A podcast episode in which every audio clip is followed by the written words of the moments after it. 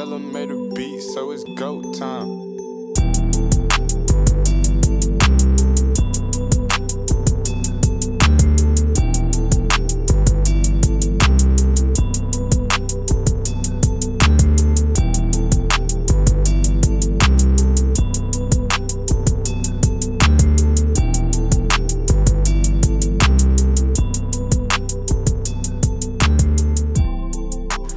Guys, welcome back to another edition of the Core 4 podcast. We are back somewhat better than ever.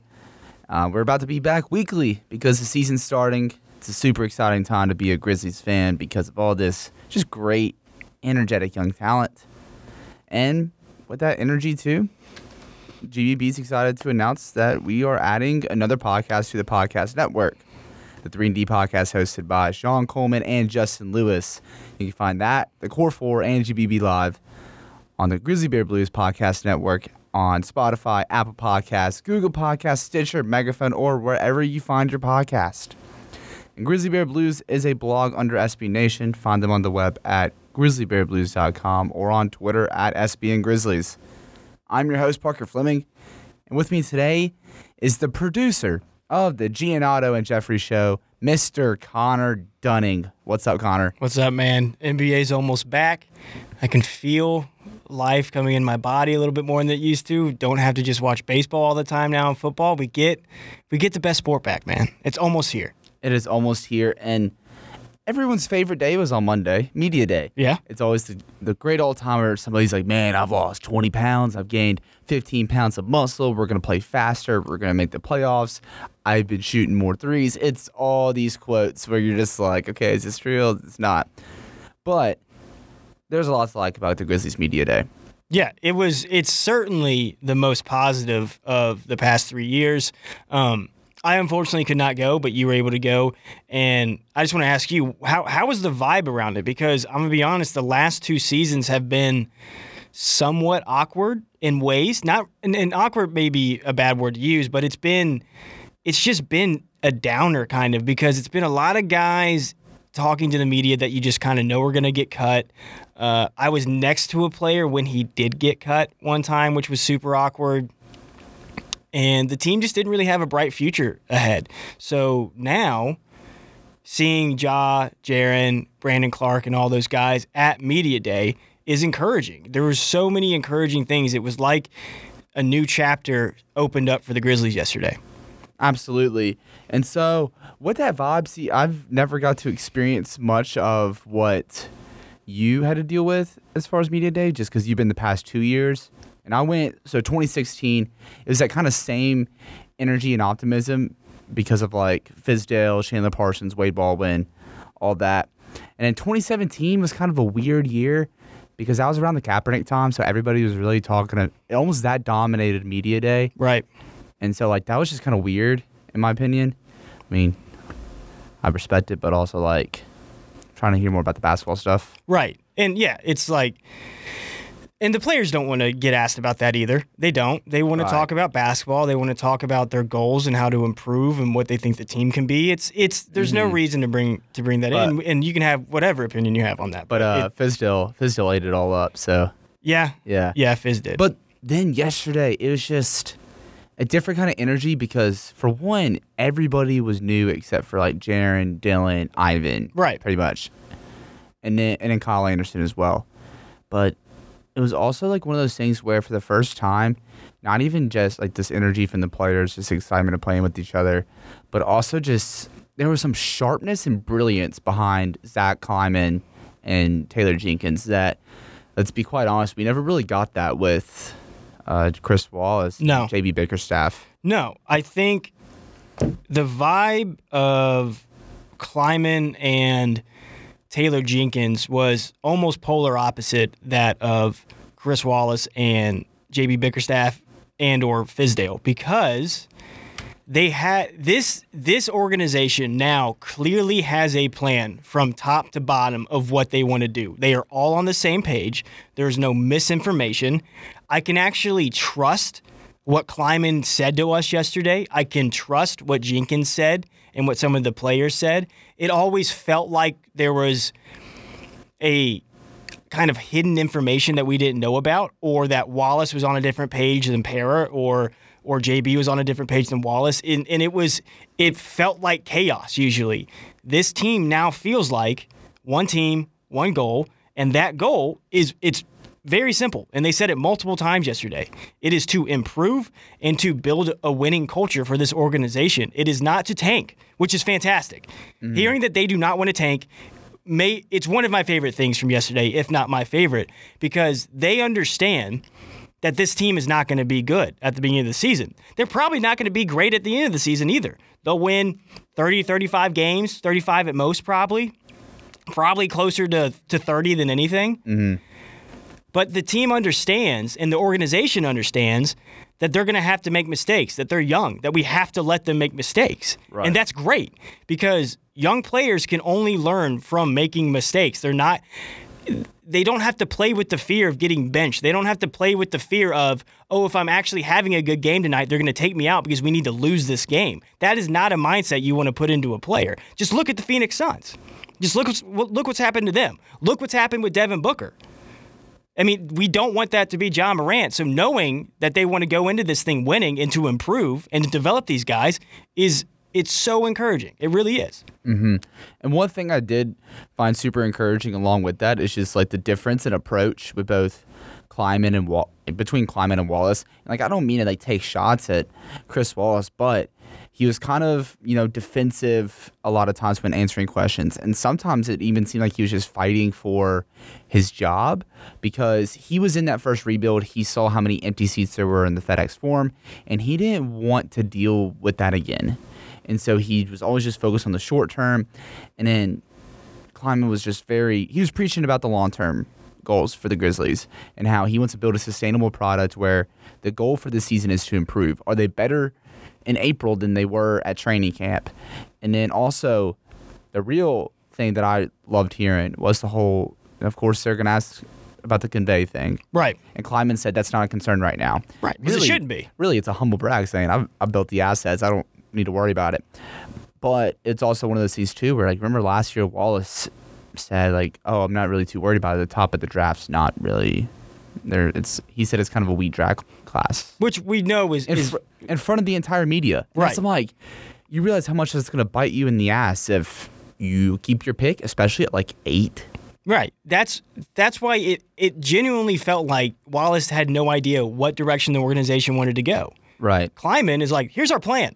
It we I see a plan. I see a light at the end of the tunnel. It's the difference between Kleiman and Chris Wallace at media day. It is it is night and day. It Right. really is. And also, it's one of those things too. This I'm just hopping back on the conveying the pick argument because I did write about it a few weeks ago on on uh, Grizzly Bear Blues, and I didn't get to mention this point, but like Brandon Clarke is probably a guy that you would have picked with that eighth spot, Right. and then Ja Morant's probably the guy you would have picked if it was an unprotected pick in 2021. Mm-hmm. So the losing that pick is not that big of a deal because I mean you had No. that Utah pick and you have the Golden State pick. They have five additional second round picks as well. I mean they they just did a really good job of accumulating assets this summer. And another thing I want to jump into as well that's always just been a sharp difference from past years and this year is Jenkins is really preaching pace and space. Like he says he wants to let he wants to let that shit fly Right. and he wants to shoot a bunch of threes. And I, I feel like that was the one thing that all these coaches these past few years tried to do, you know, JB Bickerstaff, Dave Fizdale, and Dave Joerger, is they wanted to have that same pace and space, shoot shoot threes, stuff like that. But because they had like Mike and Marc Right. and Zach and Tony, they're like, nah, this worked. We should do this. And they ended up getting bullied into going back into that ground and pound style. Granted, it helped great, a awesome playoff run, but at the end of the day, no rings. Right. And so I'm really glad that Jenkins is just full throttle. Like we are going to run. Yeah, I think Jenkins does have the added advantage that Fizdale, Joerger, and JB didn't have in that he has no expectations for playoffs.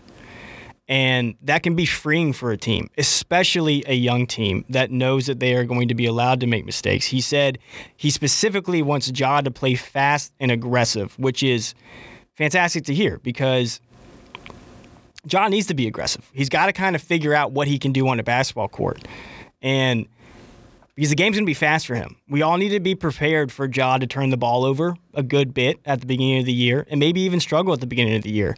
But success for Ja this season is not going to be stats. It will be development, improvement, IQ, how he affects the teammates around him, and just overall growing as a basketball player. Um, having the organization from Pera all the way down to the the 15th guy on the bench. The two way guy. Yeah, the two way guys. All of them knowing that the goal of this season is to fail with improvement, if that makes any sense, is is it's got to be freeing for these guys because they don't need to, they don't have to fear it. They don't have to fear getting cut for missing a couple of threes. They don't have to fear getting benched for for for turning the ball over. That Jenkins doesn't need to fear oh, I have to stick to grit and grind. What's always worked. This this is the only thing that can work because he doesn't have the expectation as playoffs. It's kind of like let's see what happens. This this year is pretty much like let's roll the ball out and let's see what happens trying to do something different. And if mm-hmm. it hits, it's going to hit in a big way. If it doesn't hit, we'll adjust it and we'll try again next year. I'm not expecting playoffs from this team for 2 or 3 years, and I'm oddly excited to see that growth. I'm excited to see what this team can become. I mean, it's just different. It's just something different that we haven't seen in these past few years. We've never seen a fast team throwing lobs together that shoot threes. We've we've gotten, I guess, a, I guess you could say it's close, but not really. The closest we ever got was, I guess, the the like Lob City G&G morphing thing that they had for about half a season before everybody got hurt. But we've mm-hmm. never genuinely seen a Grizzlies team since the G&G era started play with with pace and space. So it's going to be a different look for Grizzlies fans. Absolutely. And the two guys that are really at the forefront of that, obviously, Jaren Jackson Jr. and Ja Morant. Right. And one thing that's super important with that is them liking each other. Yeah. And like playing together. And when Jaren said that Ja is like his brother, that hit. That just really hit different. That's great. It's it that's fantastic news because I think Ja and Jaren being so close in age is extremely beneficial for the future of this franchise because they are going to feel like they have each other's backs at all times. Them mm-hmm. feeling like brothers already will translate onto the basketball court. Now, it may take some time. They may get frustrated with each other every once in a while, but I think the goal is to, with Ja and Jaren, we want to see a Conley Gasol esque type of relationship. We want to see Ja clearly take the reins on the offensive end and kind of run the ball through Jaren if he needs to. But we also want to see Jaren clearly take the reins on the defensive end and use Ja as his secondary guy when he needs him, kind of like Marc used Mike. If that dynamic can grow between the two of them and they feel like when we walk on a basketball court, as long as I've got you next to me, we're going to have a shot to win this game that energy and that confidence will become infectious to the rest of this team, especially a young team like this. If they grow as a young group, which they could possibly do, because we, I mean, Brandon Clarke could be a triplet here. Mm-hmm. With with them being brothers, he could be their triplet. And also, it's really nice too that the Grizzlies and Grind City Media they're really advertising like Brandon Clarke with these guys. Like, yes, it's like Brandon Clarke is in this core too. Right. He may be older, but he is still a rookie. He's still a rookie and it's he's old, but like he's 23. Right. Like that's not. He's younger than I am. He's not a dinosaur. No. I, I do, in an odd way, I think that his level of maturity, being a rookie, will also help John Jaren. Because and they also typically translate faster, anyways. Right. Like I saw a thing earlier today about like fantasy basketball rankings among rookies, and they had Brandon Clarke at fourth. Oh, really? So it was Zion, Ja, RJ, Brandon Clarke. Wow. Mm-hmm. Wow. I forgot to send it to the group, but that's a lot of playing time. Um, but yeah, it's just them building relationship on and off the court. Is, it's vital for this team. It's it's vital for building a winning culture. It's warning. y'all y'all could start playing a drinking game now. I think we're going to say build a winning culture about 50 times throughout this podcast, but that is because that is the theme of this season. That is the theme of this franchise now. That is the goal is to build a winning culture. And the basis of that is the relationships in the locker room and with the front office and with the coaching staff and even the relationship with the city. And everyone is on board. Mm-hmm. That has never happened really with the Grizzlies. There has always been some locker room drama. There has always been misinformation from the top down.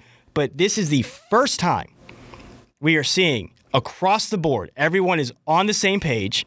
We have a young core, a, a real young core. We've had quote unquote young cores in the past, but all of us really Ha- knew. have we though? We've Like, the had last time we the really pieces of we've had like the the mirage of a young core, if that makes any sense. la- they have made reaches to be like this guy is going to be the next grindson. How many times have we heard grindson in a the past? That's a career killer right there. Right. Like that one, whenever you hear grindson, just go ahead and mark it as a Right. L. But that's that's my point. This is the first time that I think that we have a real young core and that the team is focused on that young core. Like we've had young guys in the past, but the team was not focused on their development. They are focused solely on the development of these young guys.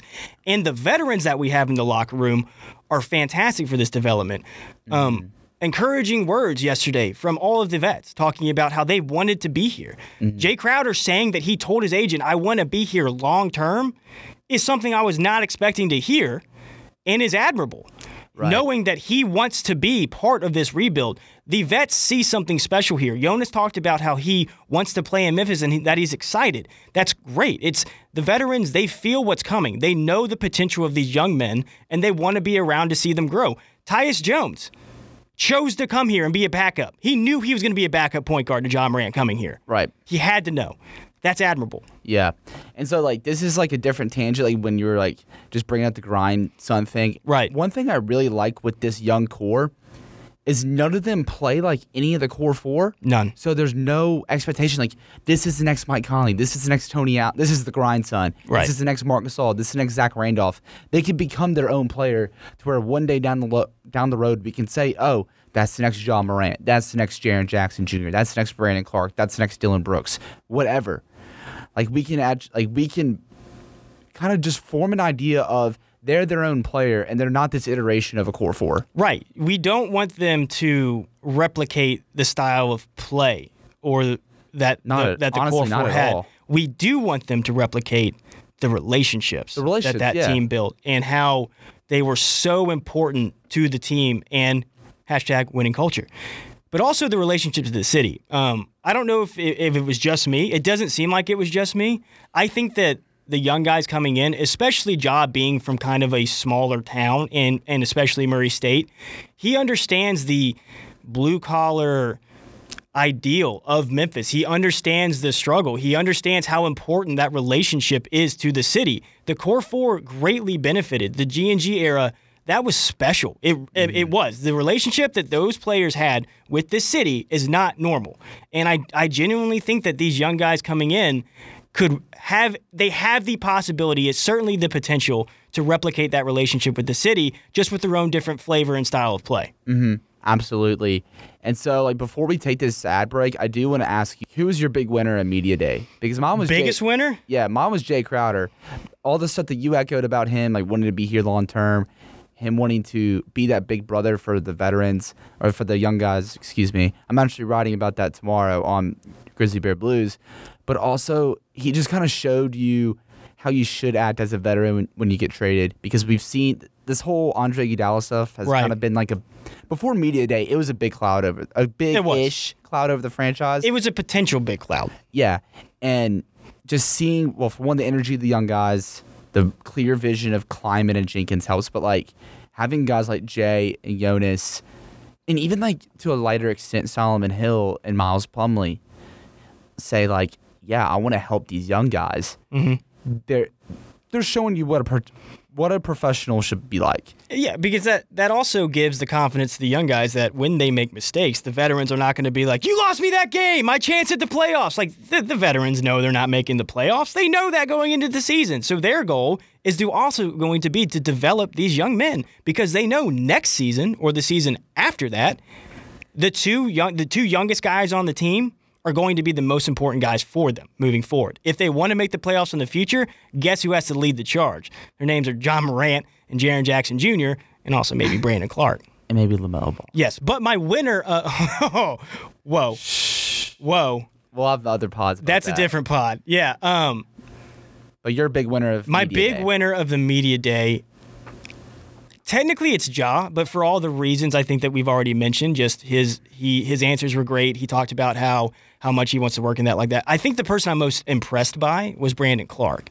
Um, his maturity really showed in this in this media day uh, pressers and stuff like that because he was really reflecting on kind of every question he was asked, and he wanted to give a thoughtful, real answer.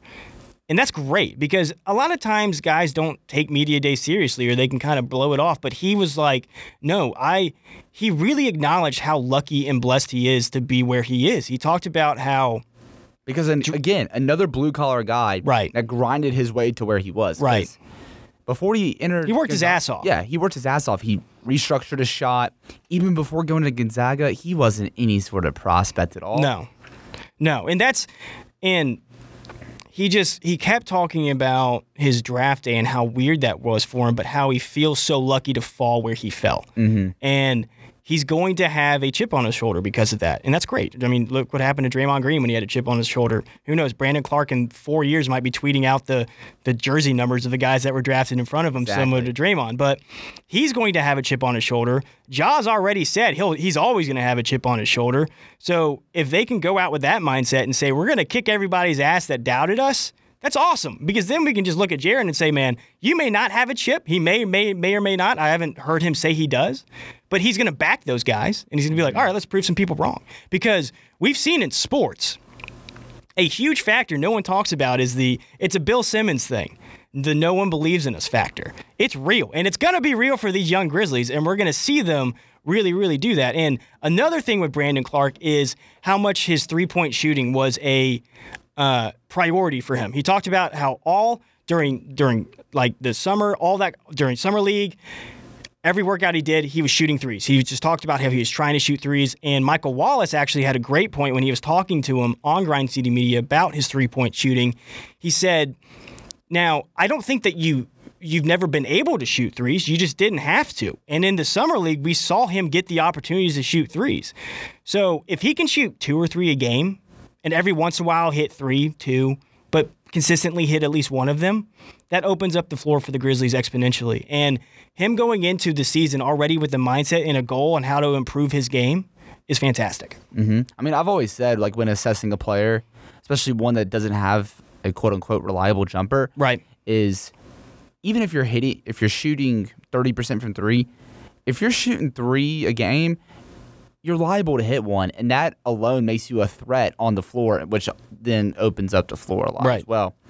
Another thing I really liked with Brandon Clarke is so he was asked like who he molds his game after, and he said Draymond Green and Shawn Marion. Perfect. And those are like, and that's really nice to see that he wants to like, they're both like complementary guys, probably two of the most elite role players. They're the threes and fours. They're they're the elite glue guys of the NBA's history. They are some of the mm-hmm. elites there. Yeah. Right. So like having that next to Ja Morant and Jaren Jackson Jr. Right. That's huge. Massive, massive. It's because, like we said, it the Grizzlies really did do a 180. We went from last April with absolutely no hope. We had Jaren, which was great, but it was like having like a life jacket in the middle of an ocean and you're screwed because there's no boats coming and sharks are on the way. Like you know, hey, this is great. I have this thing that's going to keep me afloat for a while, but I'm eventually going to die and sink. Yeah. And then a lifeboat showed up in the NBA draft lottery. And then another lifeboat showed up when Brandon Clarke started falling, and King Kleiman went it- to go get him. He was the captain of the lifeboat.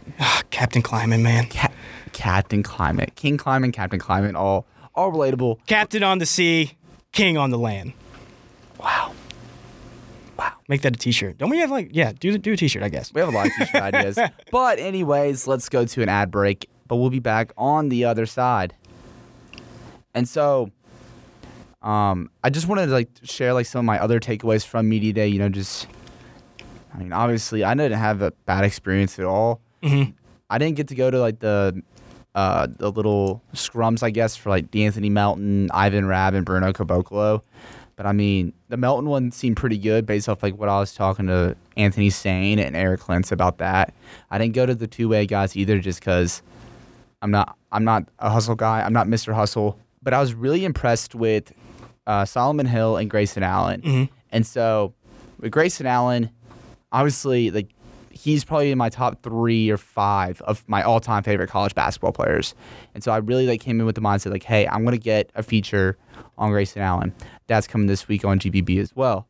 And so I got my questions in, and I was really kind of worried, you know, because now that Chandler's gone, I was like, who's the next target? Like, who's gonna be that guy who's gonna have a target on his back whenever the media is asking him questions? And 99% of the time, people were going to probably say Grayson Allen. Right. I mean, we saw it in the summer. I really think he kind of just won over some people within the media because he was open and transparent about his anger issues, how he deals with them, how he's still working on them. And he even acknowledged, like, I'm, you know, I may not be making the right plays, but like, I, I know I'm not making the right plays and I'm trying to fix that and really harness that energy to where it's not hurting my team. Right. And I just, I think the fact that someone accepting their flaws, especially one of like Grayson Allen's pedigree, because I mean, McDonald's All American, McDonald's All American slam dunk champion, four year player at Duke, first round draft pick, like he has a nice pedigree, and so like being able, and with like sometimes with pedigree comes ego, mm-hmm. and he has the self awareness to be like, look, I'm trying to fix these issues. Like just stick with me all that and i think he just really won over some people in the media with all that just because of also his approach with answering those questions because let's be real it's a hard-hitting question when someone's like basically under underlyingly say hey you know you're super dirty right Yeah. Hey, why are you an asshole all the time? Yeah. That, I Yeah. mean, that's a tough question to answer. And it's like self reflection is, is incredibly important. It shows a level of maturity that I think we've yet to see from Grayson Allen. Um, my my feelings toward him are similar to my feelings that were toward Chandler Parsons. I have a checkered past with him, I guess. Like I had his his actions on the court have been frustrating. But at the end of the day, they're not a reason for me to hate him or root against him it's only a positive thing for me if he hit like I need him to be a good three point shooter. I want him do to be in the rotation. That would be huge for the Grizzlies. It would be. So I'm going to take the stance of I'm rooting for this guy until he gives me a real reason not to. And if I see the pattern of behavior not changing, then I can reassess. But at the moment, He's reflecting on it. He apologized for it. He knows he's messing up. So yelling at someone or shaming them for what they already know that they've done wrong when they've admitted that wrong, it just it's it's non-productive. It's not productive, and it's nothing positive is going to come out of it. So I'm going to support him until he gives me a reason not to. yeah on another hand though like i wouldn't mind like getting to embrace a heel you know Yeah, I mean we don't we don't that. want him to get rid of his attitude, but what we just we just need him to stop slapping and tripping people. like that's like if we're being honest, like I want that that confidence and that f you. Like let's fight. I want that. You you want a dog, and it's but another bill simmons theory he likes the guys with that fu yeah. mentality Well, it's like Jae Crowder said. He wants to bring out the dog in these guys, which is great to hear.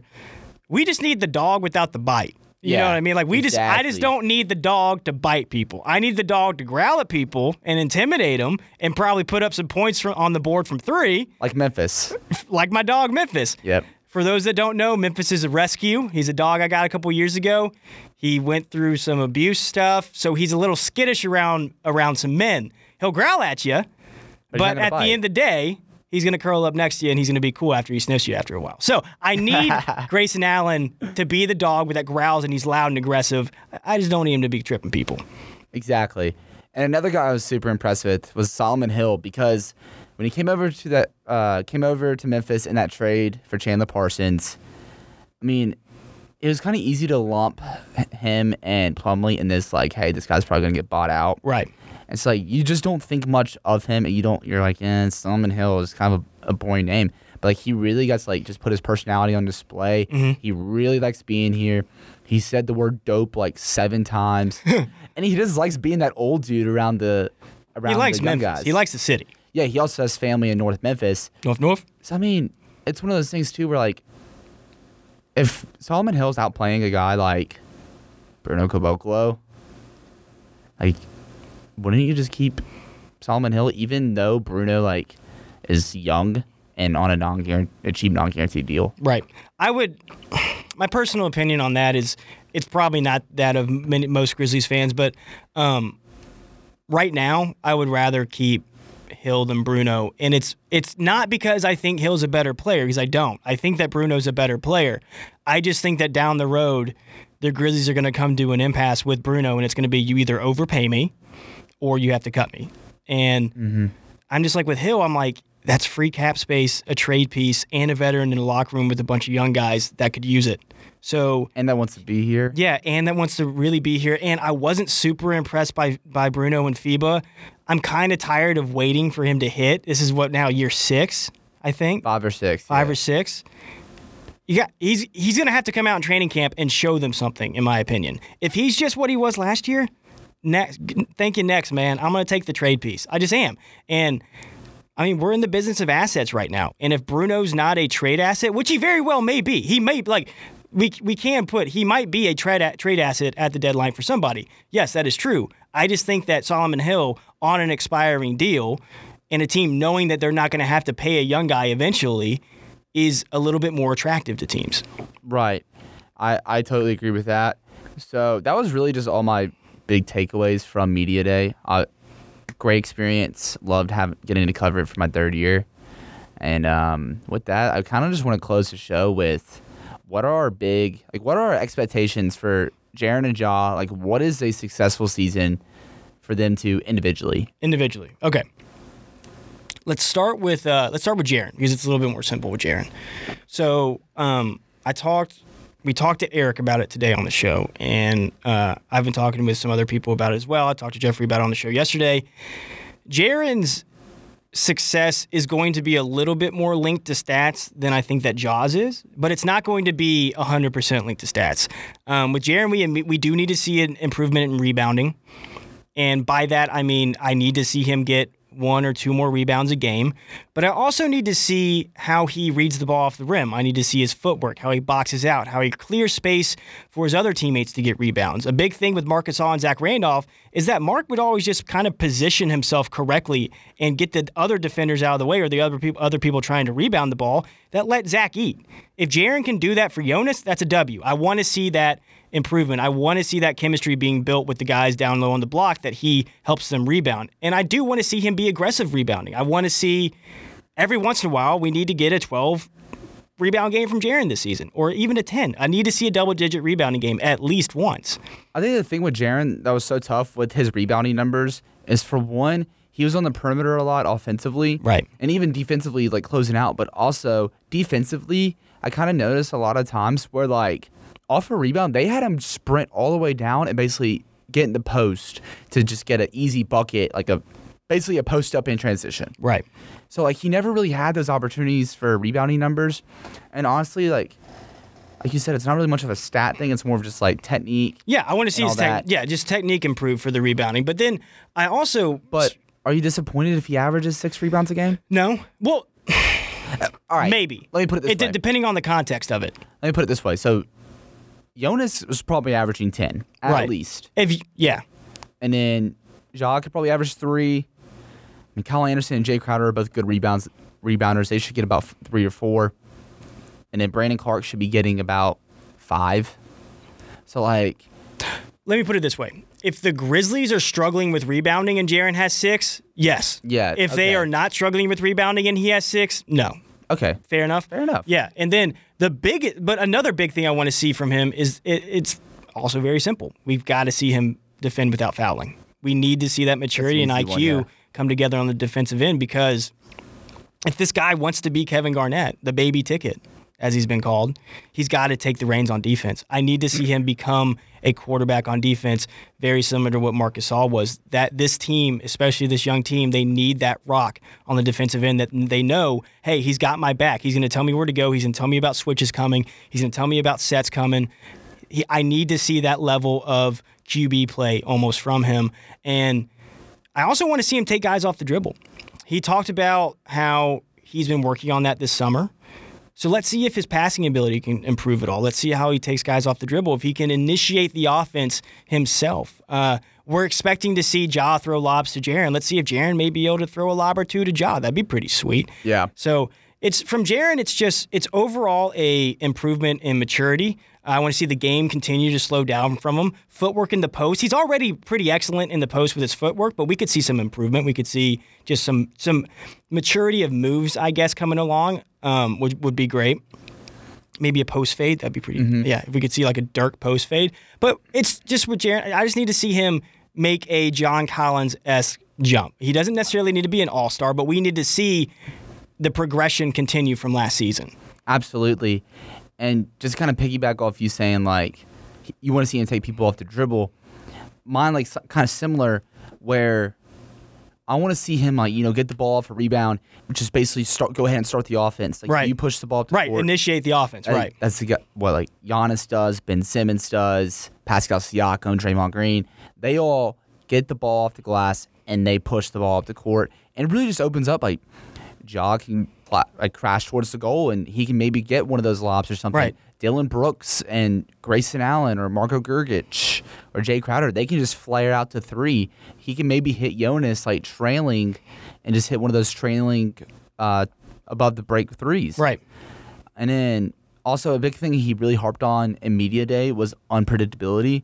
Is he like granted he even acknowledged like I had moves where like I was scoring, but like I got to just add more stuff to where Right. it's unpredictable. He just needs more tools. and I think one thing that would be huge is that in between game, and it was kind of tough for him to you know have that off the dribble mid range game or even like the post fadeaway because his shot's weird.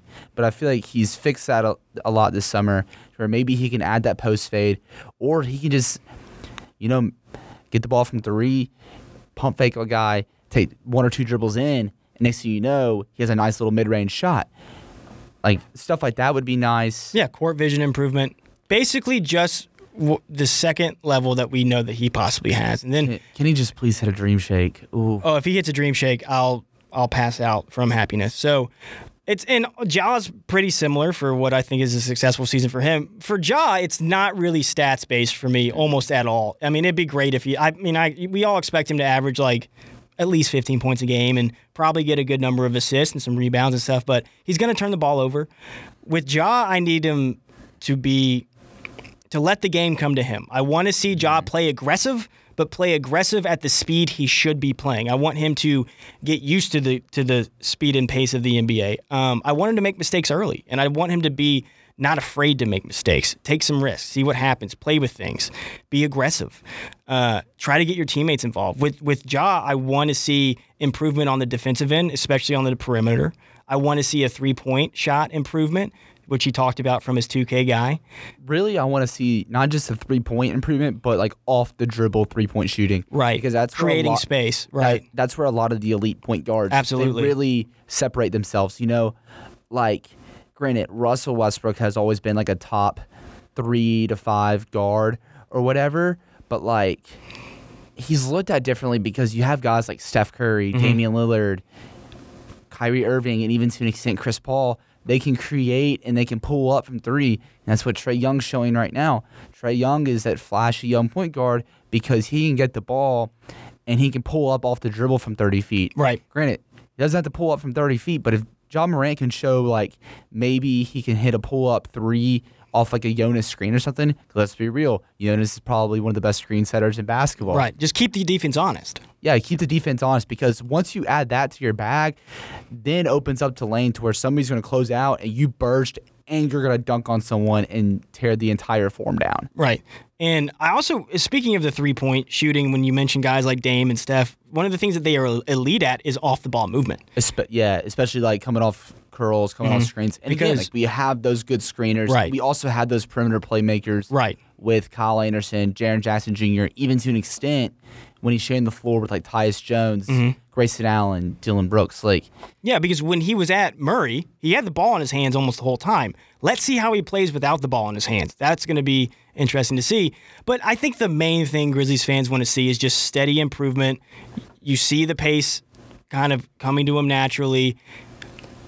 And I think that we could expect a Trae, not expect's probably a strong word, but we can be hopeful for a Trae Young esque improvement late in the season. I'm not saying he's going to be dropping 30 points a game or anything like that. I'm saying it was very evident at the end of the season that Trae Young had kind of figured it out.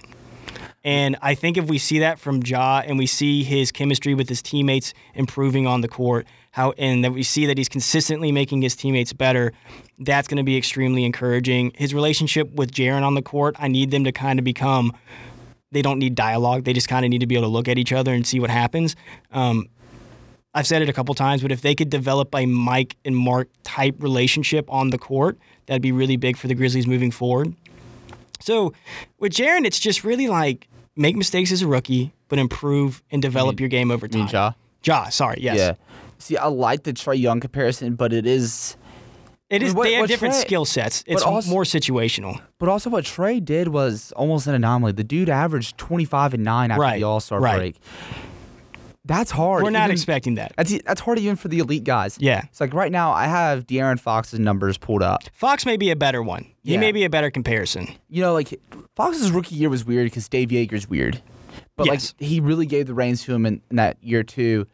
And so like maybe if he can combine these two seasons into like a pre All Star break numbers, post All Star break numbers. Mm-hmm. So like, for example, uh, his rookie year he averaged eleven point six. I'm actually going to go per thirty six just to show like It's easier. Yeah. easier playing time. So it was 15 points, 3.6 rebounds, about six assists, but he was also had a three uh, three turnovers a game, so like a less than a two to one ratio assist turnover, and then he also shot 41% from the field, 30% from 3 mm-hmm. But then that year two, he upped that shooting percentage to 46% from the field, 37% from three, and it was 20 points, eight rebounds, two steals, four rebounds, and then that turnover stayed the same, but the assist turnover ratio went up. Yeah. Yeah, we just need to see him develop into the floor general kind of and, and a two way player that De'Aaron Fox is. That'd be great. Uh, d- he needs to, and also get bigger, of course. But um, like we talked about how we're expecting him to turn the ball over early in the season, but by the end of the season, he needs to be efficient. That has, we, we're going to give these guys a leash this season, but we cannot give them too much of a leash leash toward the end of it. We have to see improvement from them. We can't just be like, oh well maybe year two. Like we need to see at least some level of improvement throughout the season, and I expect that we will. Right. And I think there will be Right. because it's one of those things we always talk about, I always point to, it's just like the grown up factor to it. Because the, the reason why teams like the Phoenix Suns haven't done well, or the reason why Sacramento and Minnesota, it took them a little bit, is To build a winning culture. Well, for one, they try to just like basically run a daycare Right. where it was a bunch of guys under 23, 24 years old. Granted, super enticing, but you need a grown up in the room to like correct their mistakes because let's be real, it's different for a coach to do that because a lot of the times these the coaches aren't NBA players. Right. I think it is important that the veterans in the locker room have come from winning situations. Jonas came from the Raptors. J- Ja's been on, or Jae's been on many winning teams. Uh, Kyle Anderson came from the Spurs organization. Like mm-hmm. we have guys in that locker room that know how to win and know what a winning culture looks like. And and Taylor Jenkins, just the Yeah. coaching tree he comes from. I think he's going to expect and and require a level of commitment and work from these guys, which I think is great. They have to mm. learn early. Hey, this is the NBA now. You're in the big leagues. We got to step up. And even then, like as far as Ja goes, like having a guy like Tyus behind him is nice because Tyus is one of the most steady floor generals, for Absolutely. point guards. But he also played with Jeff Teague, who he's he's a, he's been a good point guard. Yeah, he's fallen off recently, but he was when in Atlanta. He was a great point guard. And then he's also played with Derrick Rose, Mhm. who Dillon Brooks compared Ja to at media Not day. surprising. I kn- oh, random. I want Ja to land differently. Is that weird? No, He lands very much like early D Rose, and that is frightening. If I could, maybe if he can land differently, that's something I want to see too. yeah, Random, but yeah. true. All right, so with that, Connor, plug in your stuff. Where can everybody find you? Where can they find your work? You can find me um, at cdunny929 on Twitter. That's where I mainly am for social media. Listen to Giannato and Jeffrey every single day from 2 to 4 CT during weekdays. Coming up with the Grizzlies and the Tigers, we're going to have a whole bunch of awesome stuff going on. And then, uh, you know, Parker and I, we're going to bring back that Run It Back podcast a little bit later on. It was the NBA offseason. A lot went down, so we'll have a lot to talk about when it comes back. So, uh, yeah, man, that's it. Mm-hmm. Thanks for having me. Oh, anytime you're a regular. Next time I'll have a nickname for you. Please. Yeah, I'll come up with something. Yes. All right. Just not disparaging like you did to Nate. True. Um, and so yeah, you can find me on Twitter at Paka underscore Flocka. Follow the podcast on Twitter at the Core Four Podcasts with the number four, not the word four. Follow Grizzly Bear Blues for all its brilliant content at SBN Grizzlies. And if you're listening to this on Spotify, Apple Podcasts, Google Podcasts, Stitcher, or Megaphone, or wherever you're listening to this, make sure you subscribe so you can get the latest episodes of the Core 4 Podcast, GBB Live, and the 3 and D Podcast. And uh, I, I'm going to head out. I hate you.